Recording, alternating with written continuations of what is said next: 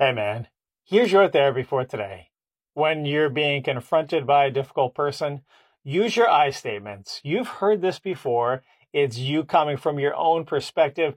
I feel, I think, whenever I, you know, uh, encounter somebody and we say that you are doing X, Y, and Z, then they oftentimes get defensive and they feel like you're accusing them of something when if you just come from yourself, I mean, nobody can help you um, help that you feel the way that you feel. So I mean, it, it's not um, an allegation against them or accusing them of anything. You're just stating, I feel, you know, angry when you know I couldn't rely upon you to do that, you know, thing instead of you know when you did this, you know, horrible thing, you know, you were in the wrong uh, for doing that. So, utilizing these uh, I statements, this works out really well in communication.